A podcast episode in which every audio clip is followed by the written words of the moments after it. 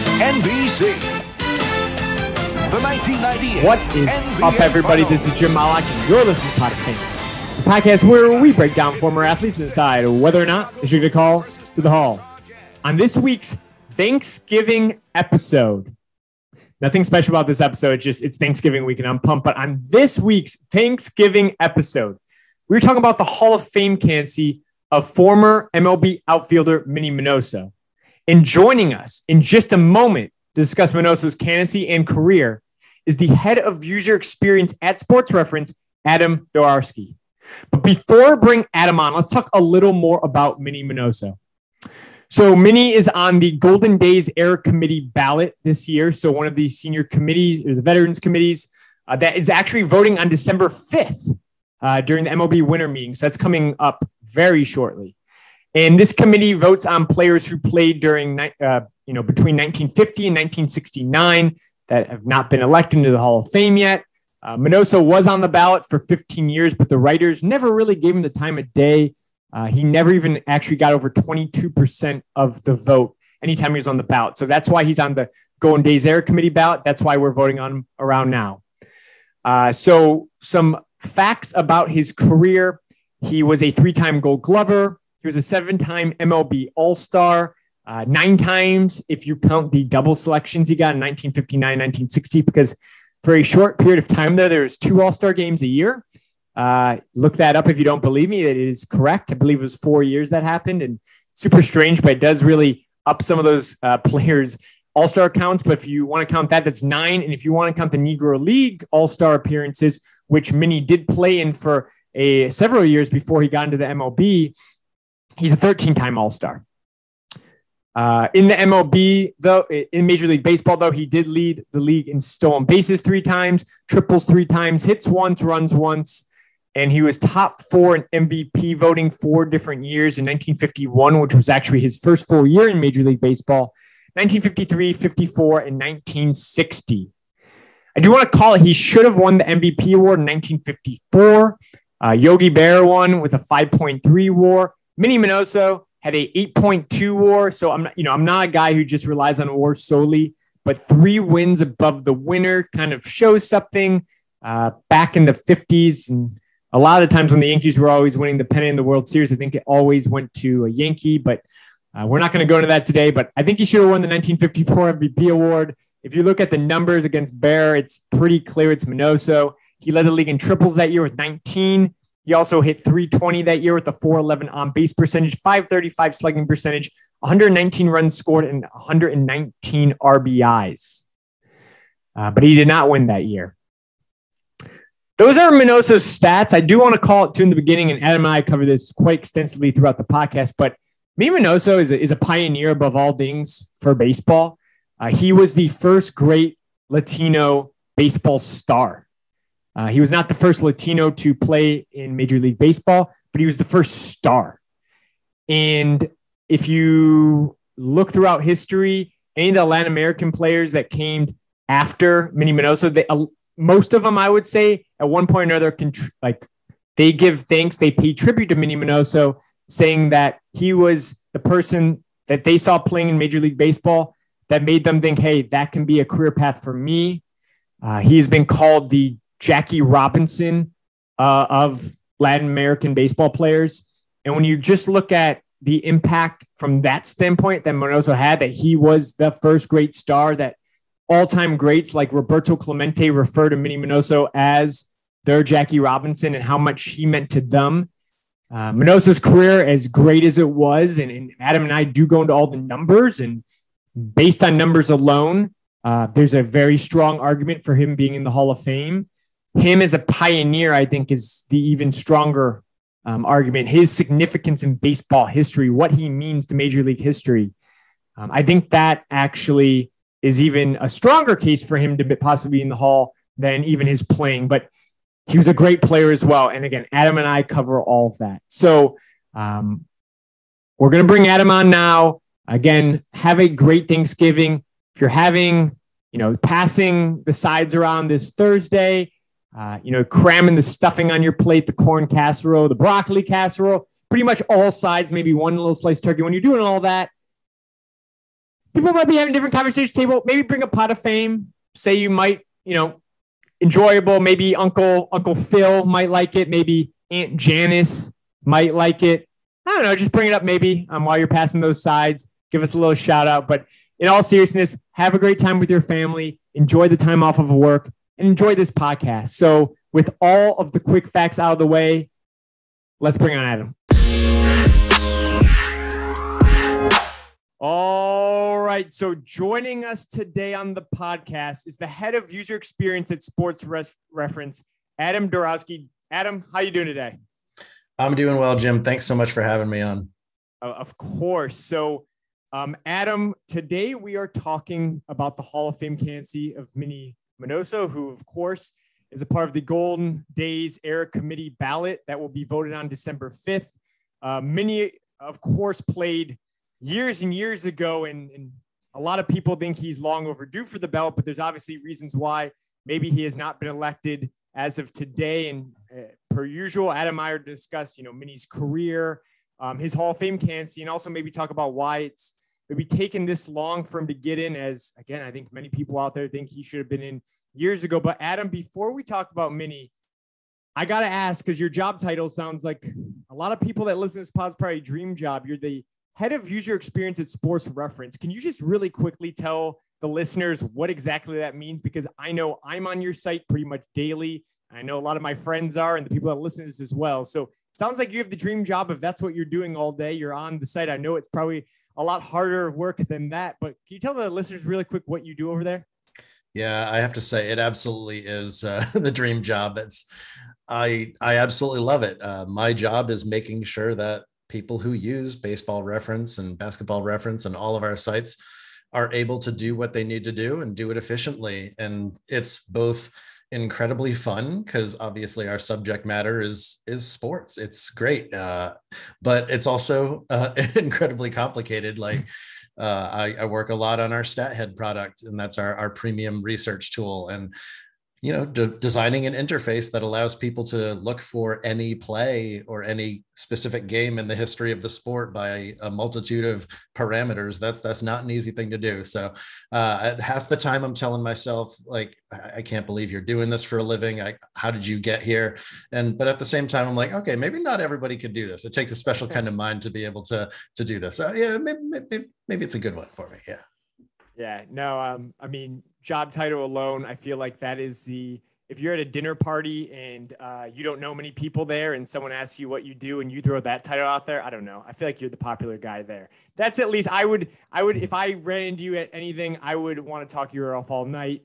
Um, we are lucky enough to have you on here, of course, again to talk about Minnie uh, Minoso. And, and Adam, I know you've listened to the podcast before, so you know when I bring someone on, the first thing I ask them is when you know Minnie comes to or you know, when you hear about Minnie or someone brings him up in conversation, I guess what's the first thing that's come to your mind?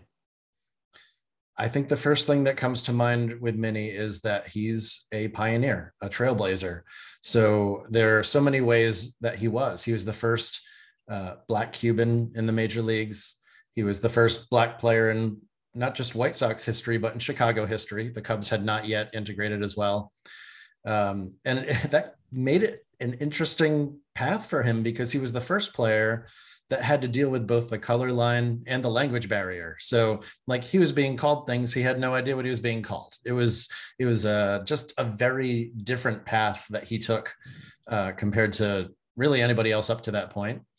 Um, you know, players like Roberto Clemente say that Minnie Minoso was was their hero. So to, for someone like Clemente to say that is is a huge deal and as we're going to go into like the other thing i think like that's first and foremost minnie minoso's case but the player he was was this dynamic player that uh, on the surface is is a hall of fame player anyway and i think all of the things that i just mentioned really just highlight his case even more and push him way over the borderline yeah, I mean, when you when Minnie Minoso passed away uh, back in 2015, a lot of people were coming out and saying, you know, he. I think they've said this before. He passed away, but you know, he was the Jackie Robinson for Latino baseball players coming in. Um, he's Correct. their version of Jackie Robinson. And, you know, you would never imagine a Hall of Fame without Jackie Robinson. Um, you know, Larry Doby, of course, was the first African American in the AL. Um, and he followed, you know, Jackie Robinson a few months later, and he took a actual long time, I think, to get into the Hall of Fame. I think he, I believe he got in '98 eventually. But you know, Minnie's right up there with those pioneers, and for him to be the Jackie Robinson of the Latino community, and we know that the MLB today is what made up over. I, I, I believe last time I looked, it's well over a fourth of the people and players in the MLB are of you know Latino descent at this point. Um, I, I think that matters so much, and you made an excellent point. It's not just he was a pioneer though.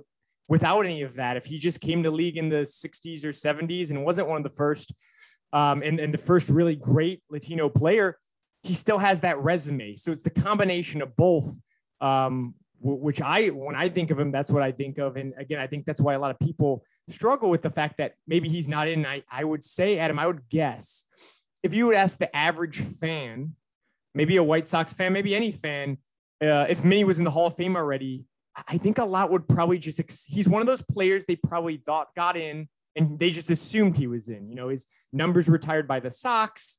Um, you know, there's a statue of him at, at their field. I think he's probably just one of those players. If you told them he's not in Cooperstown already, they'd be like, oh, like I would have assumed he got in years ago. I, I do think he's that type of player. I mean, you could make the case that he was certainly one of the 10 best players in the 1950s and honestly the the national league was stacked then so you know besides the big yankees like like mantle and berra he was the top player in the american league in the 1950s and and to have a, a player of that stature not be in is a glaring hole in in the hall of fame i should mention uh, joe posnanski who i believe you also had on on this podcast he he constructed his list of the top 100 uh, players outside of the Hall of Fame. And Minoso ended up as his number one. And to have someone of, of Joe's uh, background say that, Joe has been studying this stuff for decades, it, it really means a lot. Like there are reasons for Barry Bonds or Roger Clemens or whatnot to to not be in the Hall of Fame. But Joe said, Minnie Minoso, there is no such case. There is no reason for him not to be in and uh, that was just a, a, really compelling thing. And I'm so glad he's on this ballot again. He has had kind of a uh, an interesting history on the veterans committees. It's really just the last couple that he's made some progress, and I hope to see that progress continue into induction this year. And I think there's a decent chance. Yeah. So um, just real quick background. So he was last. This Golden Era committee met last in 2015. Um, he got eight of the 12 votes in 2015. You, or I'm sorry, eight of the 16 votes. You need 12 of 16 um, to to move on. So in 15, in 2015, he got eight of the 16, so he missed by four.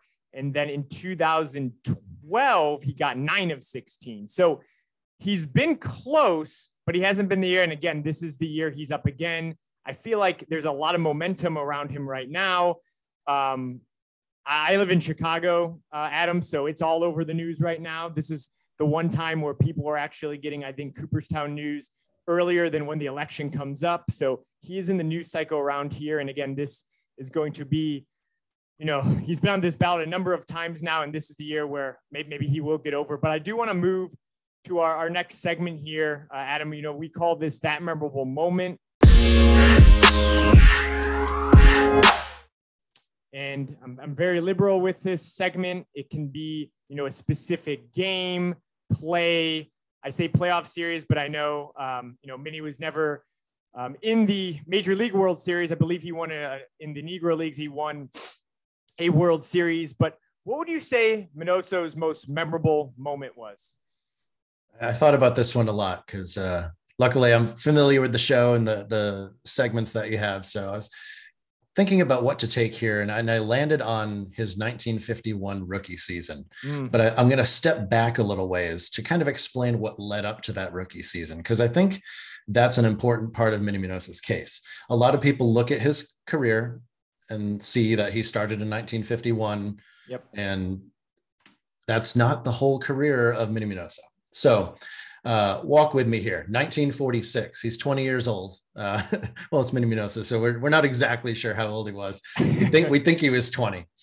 He's uh, playing for the New York, New York Cubans uh, as a third baseman, right fielder. Uh, 94 OPS plus. Not a not a tremendous player yet, just uh, you know a little below league average.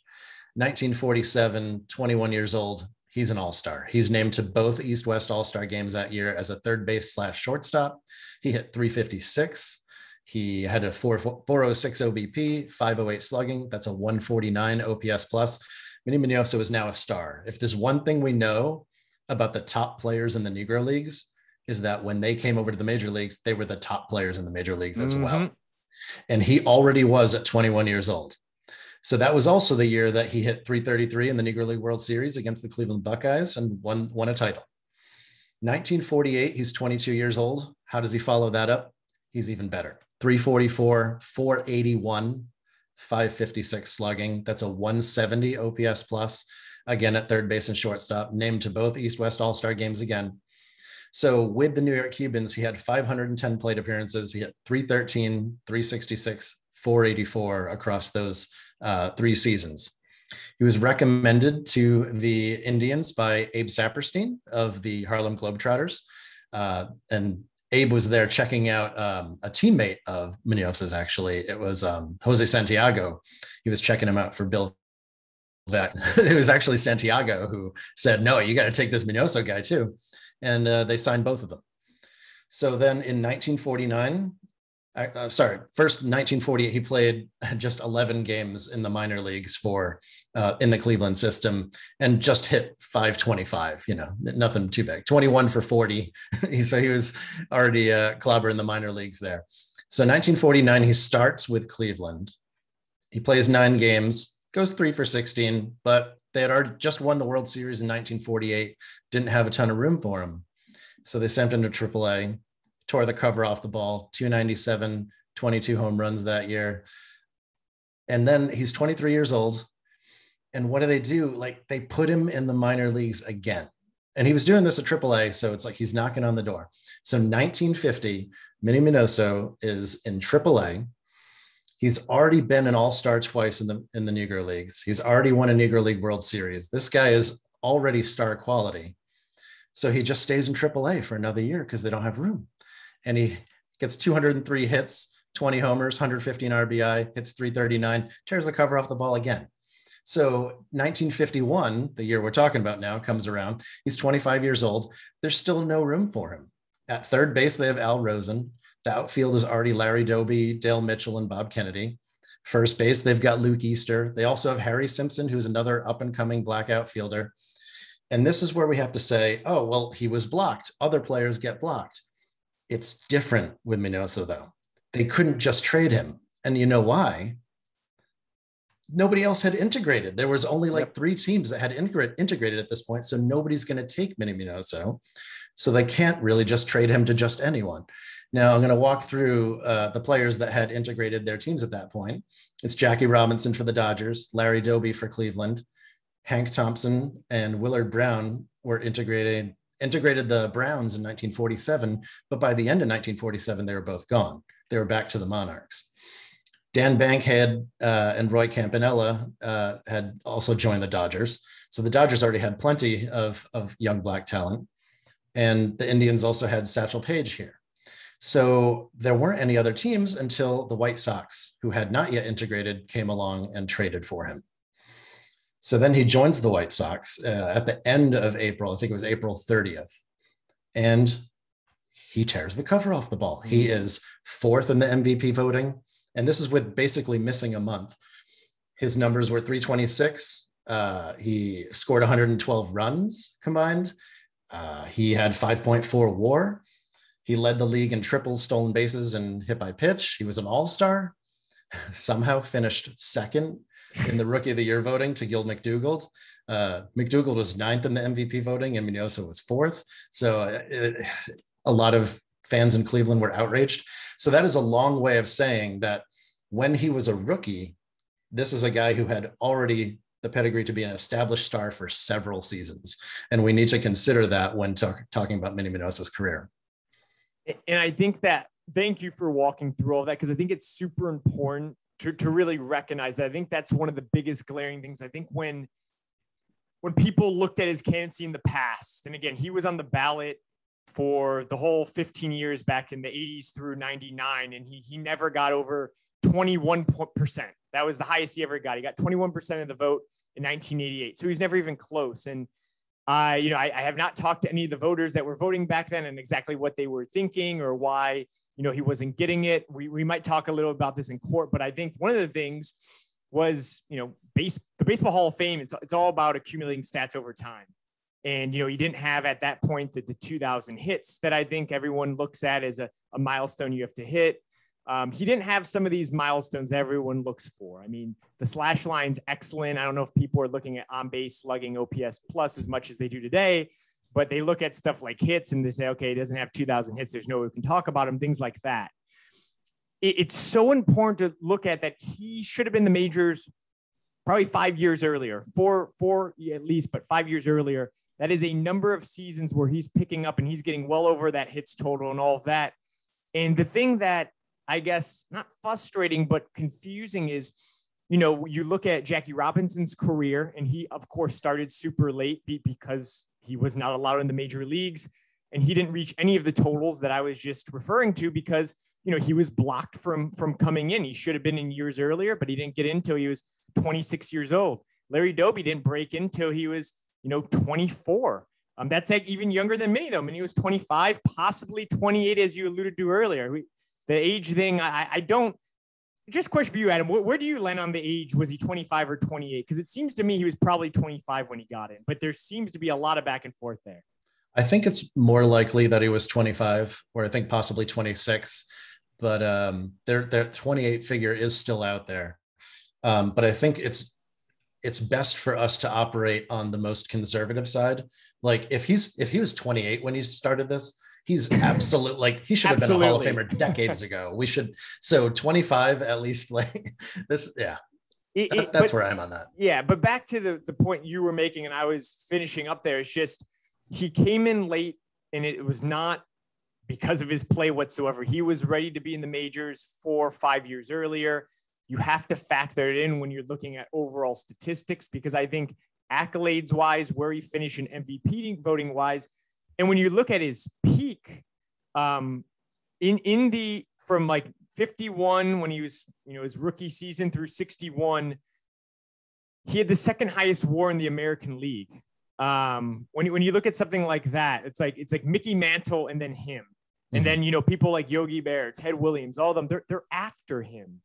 Um, you you have to look at that and think this guy would have been doing that, you know, toward the the end of the 40s into the 50s he just got a late start i mean we we see excellent players if you look through history they're age 22 23 24 seasons the phenoms of of major league baseball they excel those are some of their best seasons some of them are winning mvp awards already at that point I mean, he didn't get in until 25. And as you said, he comes on the scene. He's one of the best players in the American League right off the bat. The rookie of the year, losing that, that's insane. But to my knowledge, in the 50s, and we can get into this too in court, but you know, he never won an MVP award, but MVP awards tended to only go to the pennant winners back in mm-hmm. the 50s in that time. The rookie of the year went to a Yankee. That if you weren't a Yankee in the 50s, you kind of weren't winning those awards. And again, I don't know if you can hold that against him, but the fact he's top five for a number of years needs to matter there. Yeah, absolutely. I'm glad you mentioned like uh I, I instead of taking 51 to 61, because that was like that's the ideal Minoso peak. I, I just took 51 to 60. I figure first decade of his career. Let's take a look at it and see the fair. rankings.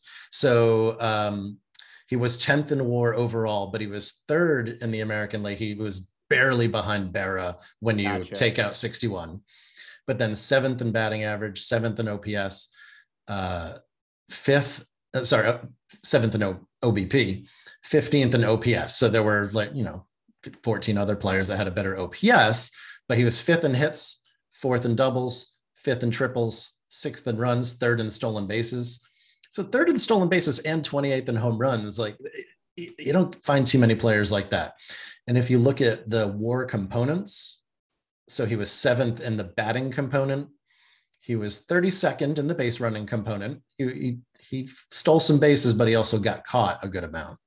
But uh, overall, he was a, a, good base stealer and, and, good base runner. And he was 18th in the fielding component. So I, I, searched on StatHead to see, you know, who, who was better in all three of those over that time. And it's Willie Mays.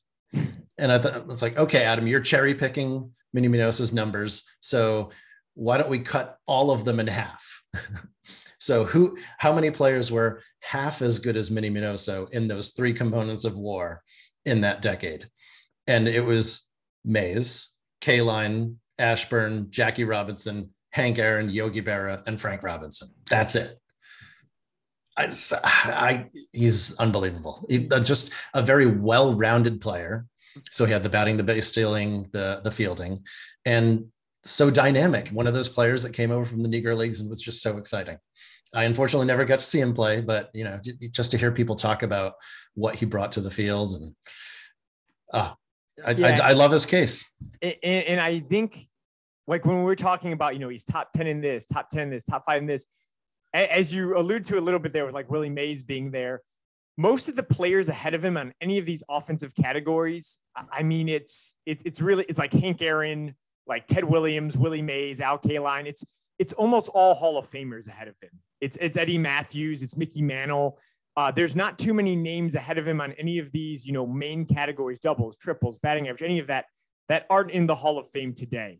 And I think that's where like his among his contemporaries, he is right there alongside these types of players. Now, was he Willie Mays? Was he Mickey Mantle? Was he these pl- types of players?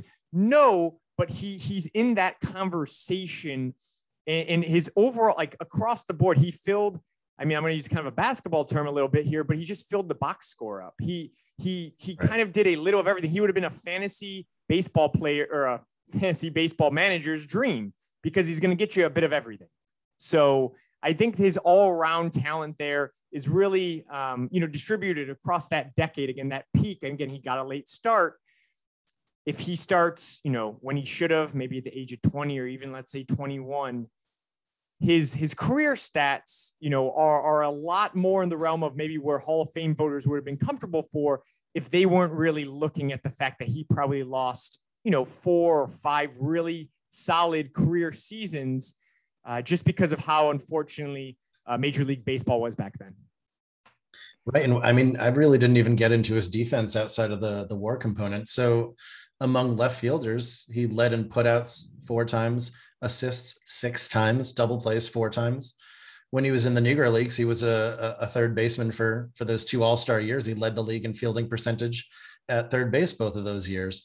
I mean, in, in court, we could bring this up, but somebody might say, Oh, he didn't win his first gold glove until age 31. Well, guess what? Yep. That was the first year the gold glove was given out. That's why.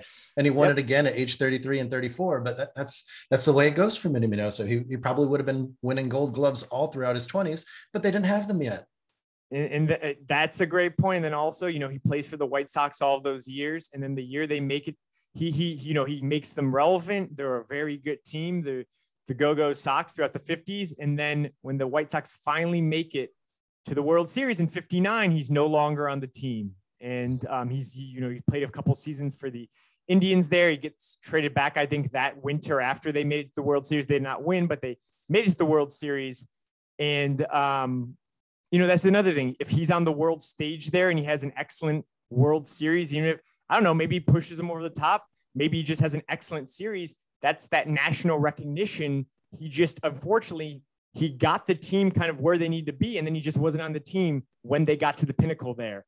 And a, a, a, you know what? I want to save this one point for court. So wait, let's let's stop there, Adam. All let's right. move to our final mini segment for court because I do have a point there too. We call this and twins. Ah, love quarterbacks eating dirt, pom poms and short skirts.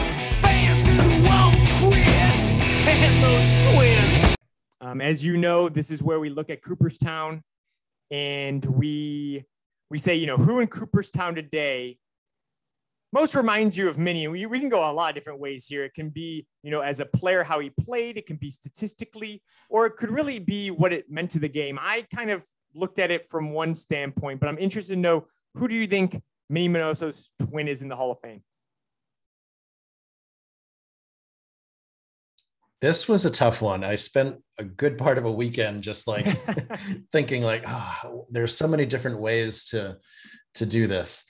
So in terms of actual players who had a very similar career, uh, you got to go way back and to find Hall of Famers that had a similar career. There are some modern players that I feel are, are more similar, but the they're not in Cooperstown, which is the the question. So I, I went way back to Goose Goslin. I oh, found oh, wow. as a, a similar player. He hit 316 for his career, 387 OBP, had some power, 248 home runs, had some stolen bases, 176. So just the same type of guy that filled up the box score, as you said, and was also a very good defender as well. And he he grades out at 66.4 WAR, which Minnie is only at 53.8. But uh, a friend of mine who I had on my podcast, uh, Eric Shalek, he does Negro League MLEs, so major league equivalencies, and he attempts to estimate what a war total would be for these Negro League players if they had been given the same opportunities as everyone else.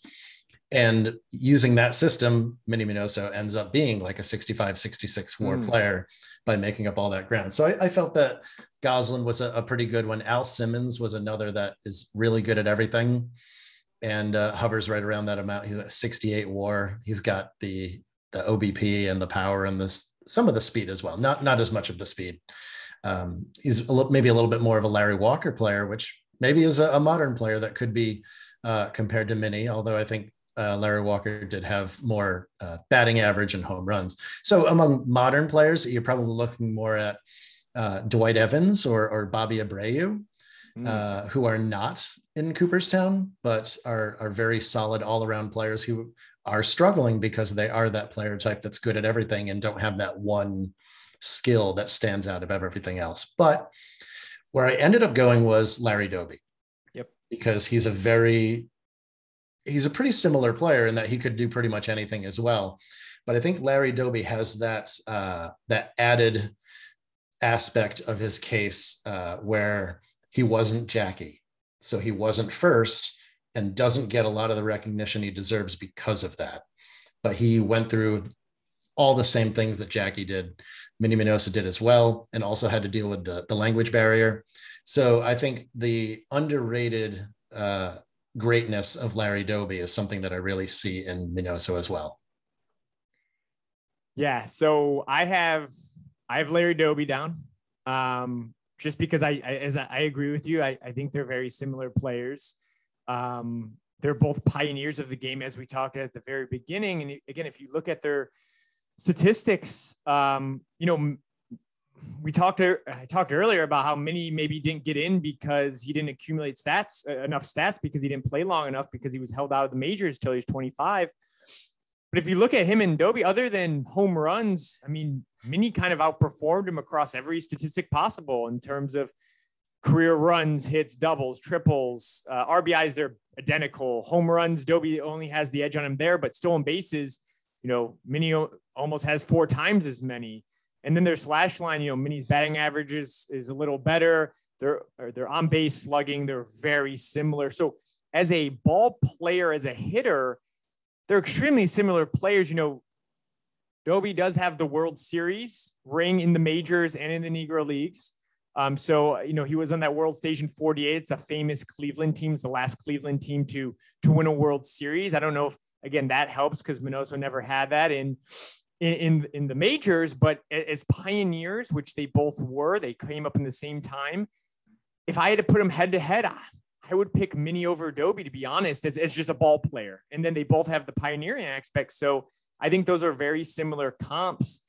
And then, you know, I also, again, I don't know if this is, um, I'm just kind of replaying what I said earlier, but, you know, I, I hold Minnie in the same, you know, category as, as a Larry Doby or, or a Jackie Robinson. Again, these pioneers that came in and they, they, they should have been in the majors six, seven, five, six, seven years earlier. So they didn't have the time to put the stats. Of course, Jackie Robinson is a no-brainer. Cooperstown should should have been in it probably the second after you retired. But again, he, he didn't accumulate the stats that a, a typical Hall of Famer does lifetime because he wasn't allowed to league until he was 27. And again, Minnie those five years, I'm really glad, Adam, in the beginning, you laid out all that time he missed because that's the same thing with Jackie, why his career numbers. Um, if someone just, you know, blind eyed someone and you didn't say it was Jackie Robinson, you'd be like, well, why is that guy in the Hall of Fame? He didn't perform for long enough. That's the same thing Minoso has against him. That's the same thing I think Doby probably had against him, which is why he took so long. You know, Jackie was the very first, and I think, you know, he was a better player than Doby or Minoso. He had an MVP award, the 1955 Dodgers, all that stuff. So he didn't have as much resistance getting in the hall as a Doby did. But again, again, Minoso, he wasn't the very first. He was, you know, again, the Jackie Robinson to the Latin American community.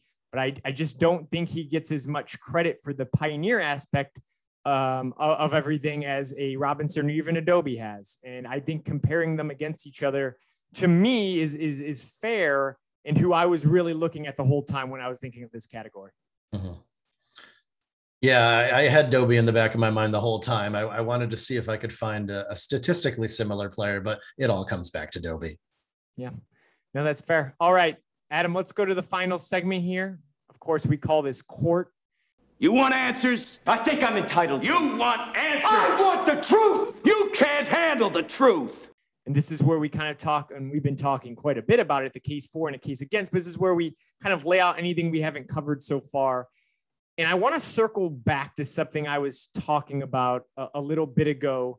And we've actually, you and I have talked about throughout this, but you know, what what maybe held him back over the years? Was it a lack of an MVP trophy? Um, you know, never being on the biggest stage of the World Series. And I talked about how in 59, when the White Sox finally made it to the World Series, um, you know, Minnie was no longer the team. He went um, he went back over to Cleveland in 58 um, and, and, was not on that, that White Sox team uh, that, that got to the World Series. And Nellie uh, Fox, who was one of his teammates all through the 50s, um, he, when they got to the World Series that year, he won the MVP award. Because as I said earlier, in the 50s, it seemed like to win the MVP, you had to be on the pennant team. Nellie Fox, I feel like, got that MVP for the White Sox in 59 with a season that, if you look at all the seasons Minnie put together, was nothing really. I mean, nothing against Nellie Fox. He's a Hall of Famer. I believe he should be in the Hall of Fame. But if you look at some of Minnie's best seasons, he had four, five, six seasons with the White Sox that I think were much better than, ne- than Nellie Fox. He just wasn't there when they finally won the pennant, so he never got that hardware. I think if Minnie gets that MVP trophy, you and I, Adam, unfortunately, may, might not be talking today we'd have someone else to talk about. Don't worry. I think that's absolutely true. Like Minnie's timing on a lot of things, it didn't work out for him. I mean, the case against, I, I you can pretty easily lay out the case against Minnie Minoso. The only issue is it's all rooted in ignorance. So if he, the case against is just looking at his raw numbers and not looking at the context. So he hit 299, oh, not quite 300, hit 185 home runs. Yeah, that's not not 200. That's not a, a large amount. 1,960 hits, not quite 2,000. We like to see 2,000. He only had three Gold Gloves. You know, it would have been better for Minoso if he started his career even later and had, or, or even earlier and had no Gold Gloves. Yep. Because now it looks like he only had three. It's like, no, he had three from age 31 on and, and could have had so many more. So the players who, who uh, had their careers before the gold glove was even a thing, uh, that they kind of make out by saying, oh, you know, they have none because there wasn't any award yet. So, and then no major awards. So, yeah, he didn't win Rookie of the Year. Well, he should have. He didn't win MVP. Well, he should have in 1954. He didn't win the World Series. Well, actually, he did with the the Cubans before the the uh, the Negro Leagues was uh, considered a major league. So, I mean, that's the case against, and I, I feel like I have something to to retort with on every single bullet point. Yeah, no, you make excellent points, and something, Adam, I'm, I'm hoping you can speak to because I think I want to say this has happened within the last year. So um, I, I'm sure you've been you were very heavily involved in. You can tell me how much you were, but I think something that does help Minnie's case at this point. Now it didn't help him for years and years and years because I don't think it existed. But recently, Baseball Reference did add um, the Negro League uh, data into your system, and it does count toward the total. So Minnie did get over 2,000 hits with those totals. He did inch closer to um, getting to 200 home runs. He did pick up additional stolen bases. Can you talk a little bit about when that was actually, because I don't know when that was actually put into sports reference and, and what kind of work took to get there? Because I do think having that, having the World Series at the top, showing that he what had the highest slugging percentage in 1948 when he was only 22. I think that helps tell the narrative that you've been telling today and people that follow the game know, but maybe the even voter that doesn't seem to, to care or take the time to notice that, that they're kind of neglecting. You're at least putting it on a, a broader stage on a site that, you know, thousands, millions of people look at. I think that does help his case. Can you tell a little more bit about when that all happened and how long of a process it took to kind of get that up on your site? Certainly, yeah. So uh, Major League Baseball made the announcement in I think it was December of 2020 that the Negro Leagues would be quote unquote elevated to Major League status. So that this was something that was kind of brewing inside sports reference for a while it, this the, we had already started to make some movement on this and, and talk to the, the folks at Seamheads about uh, being able to use their data because uh, I should explain to the listeners a group called Seamheads. They run a Negro League database. And what they've done is they have gone and collected every possible box score that you can possibly get from the Negro Leagues and entered it into this database. And they have the best data for the Negro Leagues out there, where this is how we know uh, that Minnie Minoso hit 356 in 1947 because these researchers collected these box scores and tabulated everybody's stats and they only include box scores that were against other top competition and they only include box scores that they have the complete data for. Uh, well it, in some cases there might be like caught stealing data missing or something like that but they need to have like hits and hits allowed and stuff like that. They, they can't be like missing all the pitching data from a game or something. And this is where we get this this additional picture of not just Minnie Minoso, but so many hundreds of Negro League players that have now been given this major league status. In in May, we launched the update to the site where uh, we now have uh, all of the the Seamheads data uh, showing on player pages, and you get things like Josh Gibson is now third all time in the the black ink category that I know you're talking about in the Barry Bonds episode. Uh, we have, uh, you know, Oscar Charleston has a ton of black ink as well. Mm-hmm. Um, Minnie Minoso is actually not the only player that passed the 2000 hit plateau because of this. Hmm.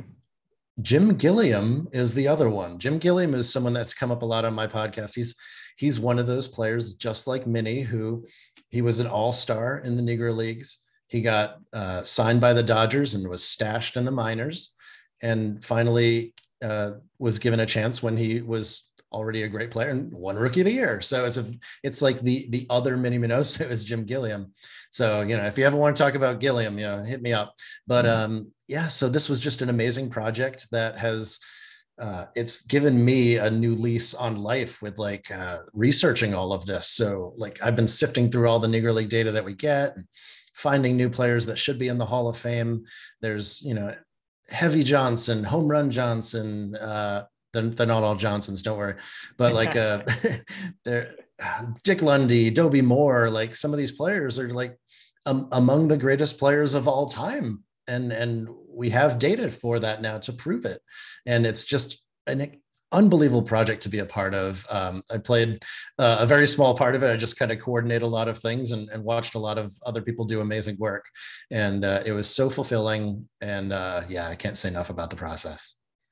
Yeah, I mean, I, I it's excellent work. I it's it was long overdue. It was awesome that Major League Baseball, you know, recognized it and called that out. And and again, stuff like getting that onto the site and, and acknowledging that by Major League Baseball, that draws attention to a case like Minnie Minoso and other players that you mentioned because it does get them across these thresholds, like it or not, people people care about. I mean, when when Buster Posey retired, um, I everyone everyone was calling out that you know he's a, a first ballot Hall of Famer, and they um, I felt like I felt like a bad guy because I I love Buster Posey, but I saw he had 1,500 hits, and I'm just I know how voters vote, and I know how they've historically vote, and they don't vote people in with under 2,000 2,000 hits. That's just they haven't done it in 60 the last 60 years. They're they're not really doing it. Um, so to to me it wasn't. And I know with Minoso, I think that's something that people get hung up in and him being able to cross that threshold and it being called out that he is now over that. It at minimum draws attention to his career and in the time before he got in the major leagues. Um, but it also draws attention to so many other players, as you mentioned, that now people are just becoming familiar with. So I, again, excellent job by you all over there at Sports Reference. It's great to, to be in there. And then again, it also helps Minnie's case and allows, you know, people that I don't know, hang like I don't hang my hats on those as much as other people, but I know voters do.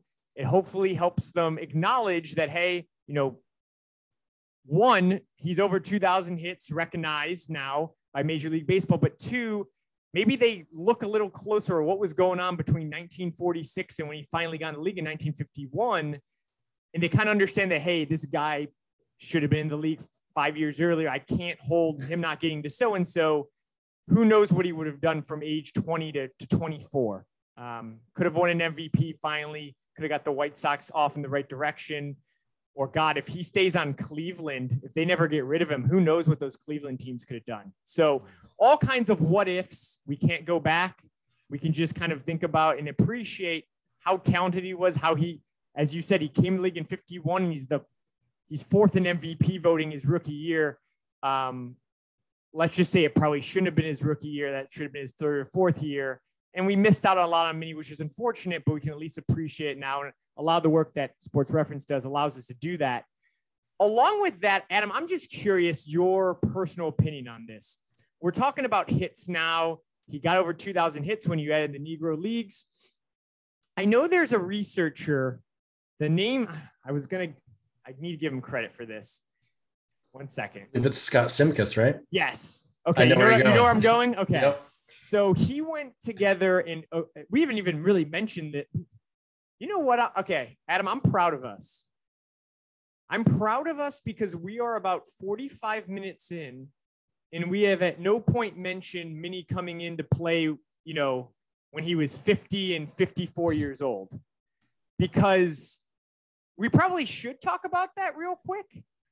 we should probably we, because it hurt we, his. It case. hurts him. Let's yeah. talk about it after we go to the hits thing. But okay. we haven't yet, and I'm proud because I think a lot of people go there immediately, and I think that's what's actually killed him over the years because that is to some people his most memorable moment.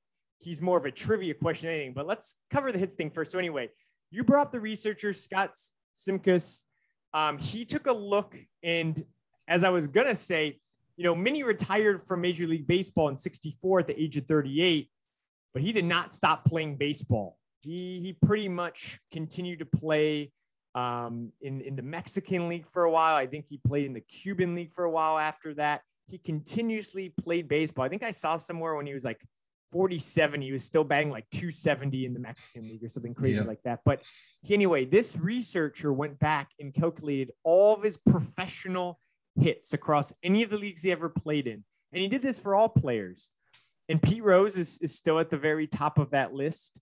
And then it goes Cobb and then Ichiro, because of, of course, his Japanese, his career in the Japanese league before he came to America in, at age 27. And then there's Hank Aaron. There's a guy I do not know if you know him, hmm. Adam. I, Jigger Statz. I've never heard of him.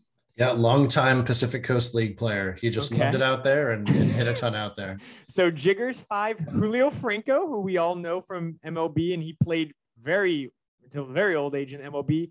He had over 4,000. And then Minnie Minoso is number seven with 4,073 hits. So he is one of nine players in baseball history across all leagues across the world to have over 4,000 hits. So my question, so that's doubling what he what he has, you know, on, on reference. Adam, my question to you is for the Baseball Hall of Fame, which does not call out the ML, it's not the MLB Hall of Fame, is the Baseball Hall of Fame. To you, should that matter at all when we're talking about his candidacy? it, it is called the National Baseball Hall of Fame. Ah. So, um, but uh, first of all, I don't think that Minoso needs that where we might want to decide like if this needs to be considered is if we were going to consider maybe a Julio Franco. Um, I will say that uh, researching the Negro Leagues has given me a newfound uh, interest and appreciation of the career of Julio Franco. He he kind of had that uh, that ethos of the the Negro Leagues, like I'm going to play wherever I can play and and do it forever. Uh, but this is not a Julio Franco podcast. Again, I'll be happy to come on that one. But um, in terms of the the 4000 hits i i think it it certainly is better than having it not happen. I mean, like I, I think that Ichiro, as an example, by by itself, his major league stats um, are going to get him in the Hall of Fame, but he would be far more of a, a borderline player if he didn't have his his Japanese league uh, stats. Uh, but he's going to fly into the the Hall of Fame, so you have to say that it counts for something, right? Because he's going to fly in because of that, and and part of that may be because he got the stats uh, in Japan, or part of that might be because he delayed his start uh, in in the U.S. for that long. So it's a little of both.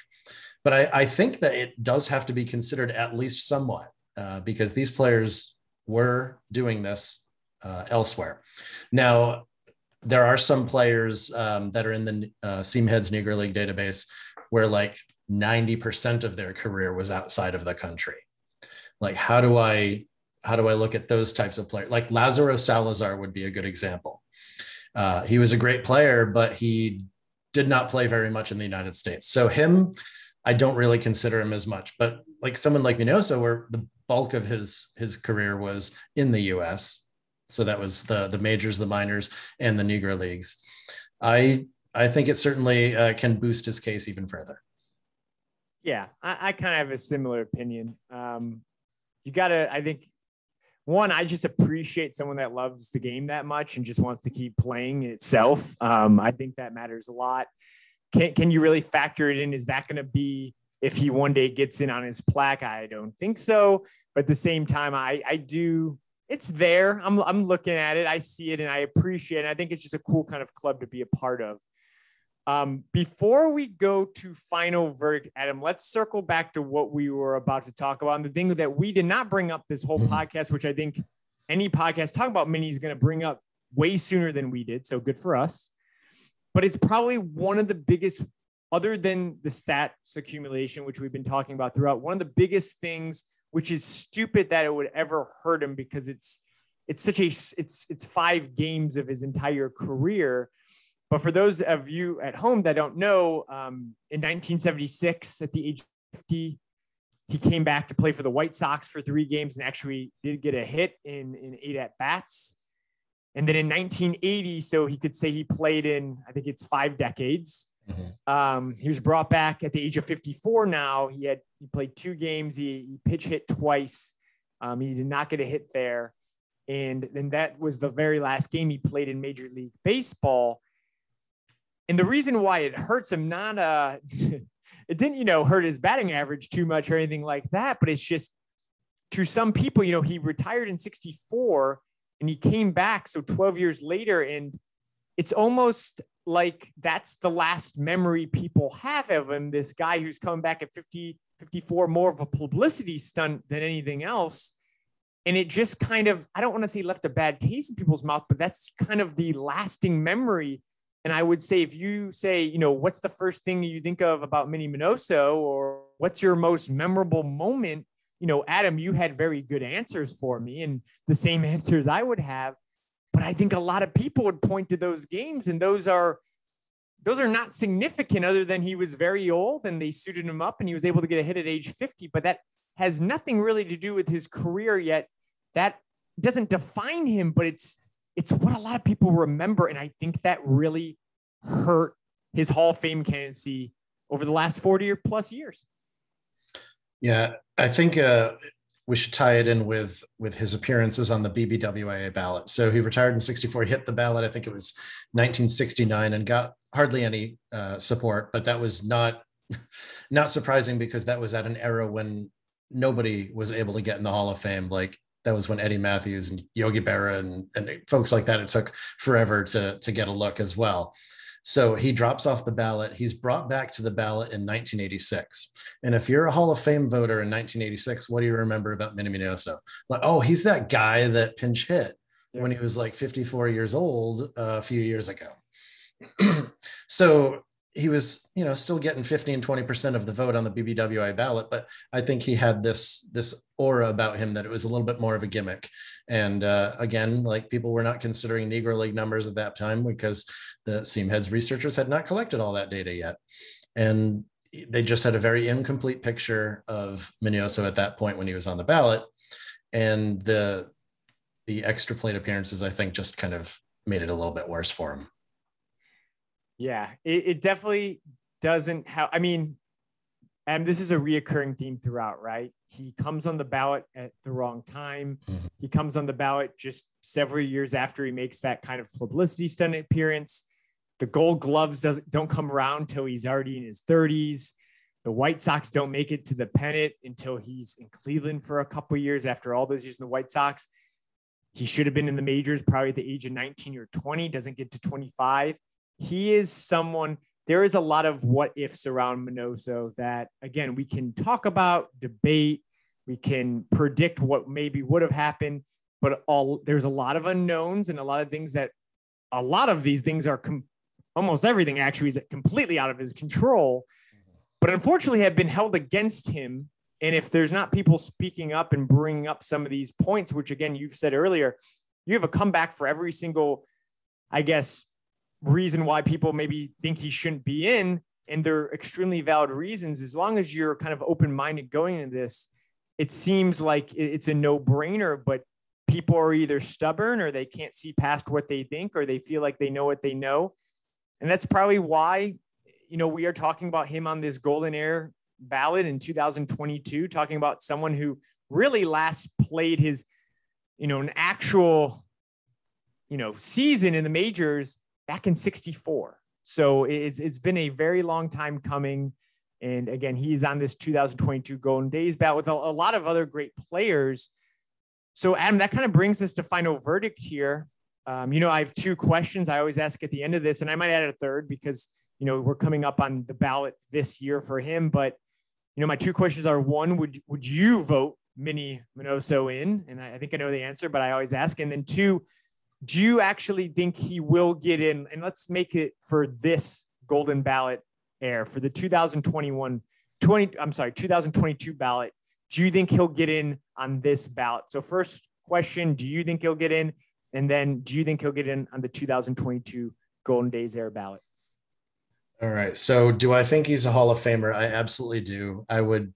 Uh, Joe had him as number one on his list. I certainly have him top five. I haven't ranked my top five candidates, but I have him right there with with Buck O'Neil, Doc Adams, Dick Allen, those Lou Whitaker. Yeah, that and and he's probably the top five among that group. Uh, I don't I don't have a ranking for that group, but anyway, will he get in this this winter? So the Golden Days era ballot um, is going to be reviewed this winter. He's on it. I think that Dick Allen, who missed by one vote last time Mm-hmm. and passed away after that, uh, I think he's going to get in. Minnie Minoso, uh, I keep going back and forth on. I could see them putting Minoso in to rectify the mistake that they've made because he also passed away since he he missed uh, election last time. But at the same time, there are also a couple of well, there are three living candidates on the on the ballot. There are Tony Oliva, there's Jim Kaat, and there are Maury Wills. I don't think those are the best candidates on the ballot, but I think that they're solid Hall of Fame candidates. I could see two things happening. I could see Minoso going in because on merit, he's one of the two best but I could also see them using Minoso and, and also Allen as an example and saying, let's stop doing this. Mm-hmm. Let's stop inducting people one cycle too late. And if that's what they do, I would be okay with one cycle, uh, waiting another cycle for Minnie Minoso. If they put in like a Tony Oliva or a Jim Kaat or both, like I, I don't want to see Oliva and Kaat or even Maury Wills, if he does get in, go in immediately after they've passed away. That's the wrong time to do it. So I would vote for they they get four votes on this ballot. I would vote for Allen Minoso and then Oliva and Kaat, even though my top four would probably be Allen Minoso, Ken Boyer, and maybe Billy Pierce. Uh, but again, living candidates, we've got to get living candidates in. We're losing them left and right, particularly for this era. We also recently lost Bill Freehan, who I think is an excellent candidate, but he has not made it onto this ballot. I thought that he would uh, following his passing, but so I guess that's my answer. I, I if I had to pick one way to go, I probably would see. Honestly, I think it's probably going to be Allen and Minoso, but I do think that they should maybe pause and try to get that third candidate in, or even if they need to to replace Minoso, they they could do that. But I, I think he'll get in this winter though. Yeah. So I've if I, we made it pretty I usually Adam you know I try to make it kind of a reveal at the end. If, right. if we think this was one of those more open ones just like I did with Barry Bonds like this is more I wanted to appreciate Minoso because I, I feel like he to me is a, a no-brainer should be in and should have been in 30 40 years ago. Um, I think it's insane. It's it's he's still not in at this point. If I didn't make it obvious enough throughout um, so I of course think he should be in from a pioneer standpoint as well as just the player he was from both. I think it's a combo. Do I think he'll get in eventually? I, I do. I think he will be in the Hall of Fame one day. Do I think he'll get in on this ballot? I don't. And it's to the point you made about too many players. It, it's too big of a thing with Dick Allen passing away. Just like, I mean, I think he was as you said, I think he's getting in this time around. Um, him passing away right before the vote, uh, you know, Minnie passing away in 2015. Of course, I'm a Cubs fan. Ron Santo passing away before he got in. I think it happens way too often, as you said. I imagine they do want to correct that and, and honor people while they are alive, um, just because it's been happening so frequently now. As you said, people are passing. Marvin Miller's and, another. Yeah. yeah. And as you said, I'd be okay with it for this time, not because I don't, I think maybe some of these players are more deserving, but I do think they, some of them should be in the Hall of Fame. And I, I don't want to call out who I exactly think because I do have episodes coming up on some of these players. But I do think some of these players that are alive today still deserve to be in. And it'd, it'd be great if they could be on stage accepting instead of some a family member, um, especially when they're so close. So I I I don't think he'll get in 2022. If he did, I'd love it, of course. But I do think he might have to wait one more cycle. And then the only other reason I say that is I just go back to, you know, the last time this this group voted um, in 2015. You know, Minoso got eight of the you know 16 votes. Um, all the players that got more votes from are still on this ballot. You know, Dick Allen got 11, so he was one off, as we said. Uh, Tony got 11, he was one off. Jim got 10, so he was two off, and then Wills was was nine. So all these people are still ahead of him. I know it's a different. Um, I don't know if the committee is completely different or it's some of the same. I, I haven't looked at the names as closely, but I think that's a big swing for him to kind of leapfrog over four people that were ahead of him last time by a, a few votes. Um, I just that seems like a stretch. Um, you know, maybe the recent data that that's been put out by by reference and recognized by MLB, maybe that puts him more up in the limelight, and him and Dick Allen, two you know former White Sox, getting at the same time. Maybe that's kind of what happens here. I'm not sure, but if I had to put money on it, I think it's going to be Dick Allen. I think it's going to be someone else. I think Minnie's going to maybe have to wait one more cycle, but then I think he gets in. That's how I see it playing out again. If I'm wrong, I'd be I'd love to be wrong here. That's that's the thing. Like if if Minoso doesn't get in, it better because better be because Oliva and or Kaat got in. Yep. Like if it's just Allen, oh, that's no, gonna be frustrating. I can't. No, I can't do that. It, it should be two of them. It should be two. This I know the math gets you, I know we were just talking before the pod. You, you were helping your son out with math. I, I, know maybe you were working on this before the pod, but uh, I know the math gets a little confusing on how many people they can vote for, um, how many people can actually be elected, elected, and you just cancel so many people out because of the limited votes each voter has. I believe each has four votes. Correct? Right. The 64 yep. votes for 10 candidates. Yep. It makes it hard, especially if like if two guys get a ton of support, there's half the votes right there. Correct. All right. Well, that wraps up our Minnie Minoso episode. Um, Adam, before we get out of here, um, I know you have a podcast going, I believe, right now, as well as, you know, we talked a little bit about some of the tools at, at, at, at Sports Reference, but uh, anything you want to plug here at the end? Yeah, sure. First of all, I appreciate you doing this podcast because uh, I remember when I first came uh, upon it because I was very happy because I didn't have to make this podcast now. It was one that I I was like, oh, somebody should do a podcast. Every episode should be about a different candidate. But you did that for me, so I really appreciate that.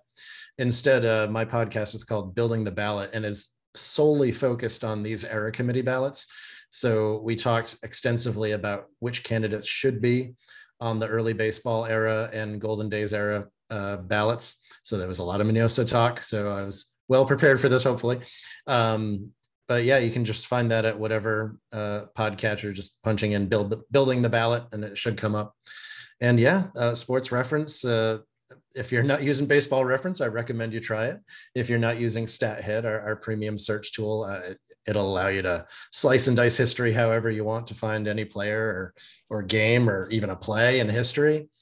And uh, yeah on twitter i'm, I'm baseball twit there and my, my dms are open. I'm always looking to hear from baseball reference or StatHead users about how, how things are going and any feature requests. So yeah dms are open. So hit me up anytime and i'd love to chat about any of this hall of fame stuff or baseball reference or StatHead all right. So everyone make sure check out adam. If you have any thoughts on added features, please, you know, message him, let him know. I mean, Adam, I, you know, I'm in it daily, of course. Um, but I've noticed, you know, things changing over, you know, the last couple years here and the site only continues to improve. And again, I couldn't do this podcast without it. Um, honestly, that that's hundred percent honest. Your, your site and everything you do over there is great. So just as you, you know, said very kind words about this podcast, I can only say kind words over to you um, for everything you guys do. You make my life a hell of a lot easier over here. And um, I would be lost if your site ever went down. I'd have to cancel podcasts if your site ever went down. So keep things going, running over there, and we will make sure to definitely have you back on soon. Awesome. Thanks so much, Jim. All right. Take care. Bye bye. Hey, Adam. Thanks a lot. I really appreciate it, man. That was fun. That was. That was a good one. I liked it. You uh you I could tell you definitely have been doing Minoso podcast. You were you were on it. Oh uh, yeah, I, I, uh, I, have to say I have um, I put out a that call like I'll, I'll, be on whatever podcast to talk about these candidates and people are definitely taking me up on it. I was uh you I was busy guy at, right now. I was on one at noon today. I've got one in a couple. I think there's like seven or eight I have scheduled already. It's crazy. Hey, that's good though. Yeah, it's you, fun. You get out there and again, I could talk about this all day. So it's it's not it's not much work. This is yeah. so much fun. So I could and I'm super excited to see what happens here. I, I, really, as I said, I could see them as we talked about, right? People have been passed away, and I'm totally good with that. Like if that's what needs to happen, that's great. Let mm-hmm. them be on stage while they're they're still here. It's so I, when Santo died before he got in the Hall of Fame, it was heartbreaking, and I was oh, yeah. pretty young when that happened, so I didn't really understand what was why the hell that would happen or any of that. So I have to say, man, I'm impressed that you can do the baseball episodes on this level, and then you can still do basketball and football. Well, I, so I, I, I, I, can, but you noticed I slipped tonight, and you caught me. I'm so used to talking about the Basketball Hall of Fame being about all basketball. Totally slipped on the baseball thing, and that happens when I because I just did a basketball episode the other day. When I go back and forth some I always like kind of look at like, okay, let's let's make sure you understand all the ground rules here, right. um, because I will, you know, just slip over my words sometimes, and that's something I always have to remind people on the basketball shows. It's just, and the basketball Hall of Fame's a little, I, I think it's a little wonky to be honest. I, uh, baseball and football do it so much better. Basketball they let a little too many people in, to, for me personally, but you know, if someone has some good high school years, people like to throw it in there. It's it's any basketball you ever played. So mm. I think Minoso, if it was the same rules as basketball, he would have been 50 years ago with how long he played and what he did across his career. Oh man, yeah. I so w- we'll uh, talk Bill Dahlen in the future then. Yeah, yeah. So you sound like a busy guy. So um, I you know I have a couple lined up over the next couple months, but you know, Adam, if I reached out like after Thanksgiving, maybe early December, would like are your episodes all like right now? Like if we did really early December, would that be too would that work for you? Or uh, let me look at my calendar. Like the week of the 29th, even like the week after Thanksgiving, would that work for you? Uh, that that I could make a, a lot of things work because you know evenings are good. So um, I mean, one thing to keep in mind is that the the ballot is On the announced on yep. on the fifth. Yep. So we probably want to do it before then. Um, but yeah, I, I could certainly do an evening later in in the in uh, November. So so yeah, we do want to. I, I guess I was like, well, do the 29th or get it out before, but I usually post on Monday, so I would have wanted to get out on that 29th. So yeah, I'm kind of working.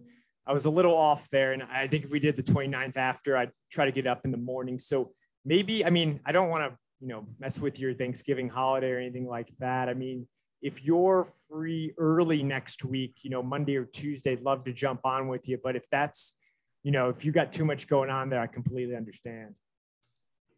Um, yeah, that should work. Uh, even like Wednesday, I, I might be because uh, I'm taking that day off. So Okay. Well, let me um let me look at my calendar and I'll, I'll message you. Are you better on Twitter or email? What do you respond to faster? Twitter's probably fastest. Okay, I get it. I cool. get the notification for that. Let me um let me message you later this week and we'll see if we can find some time next week to to get that one record. Cause yeah, I'd love to get that up then the week of the 29th leading up into you know that weekend, just in case he was to get elected. Cool. Will this one go up uh, the 22nd then? This Is will go up the 22nd, correct? Excellent. Looking Yep. forward to it. Awesome. Adam, I really appreciate it, man. This was fun. And I honestly, man, I'd love to have you on again, of course, you know, maybe next week, but in the future for baseball stuff. I mean, you're, you're a great guest to have on, very knowledgeable. And of course, you know, I always got support sports reference. So anytime I can, you know, get that name out there or even, you know, whatever work you're doing, I'm happy to do so. Awesome. Really appreciate that, man. Uh, take it easy, Adam. Good luck uh, with, with all the podcasts you got coming up, man. yeah, no problem. Thanks. Uh, take it easy. Bye bye.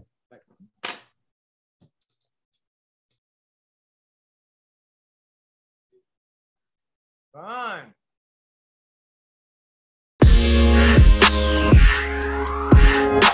All right, so that wraps up today's podcast. I want to thank Adam again for joining. Really enjoyed the conversation.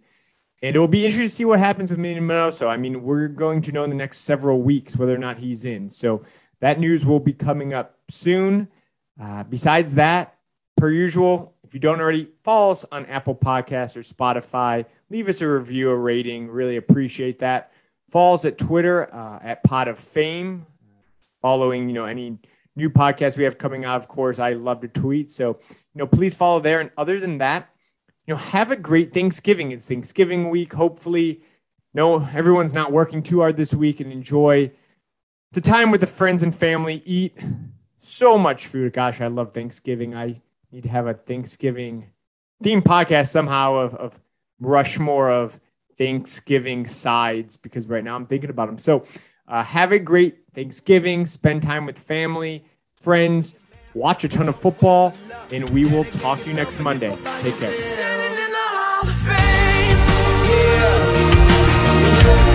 Hablando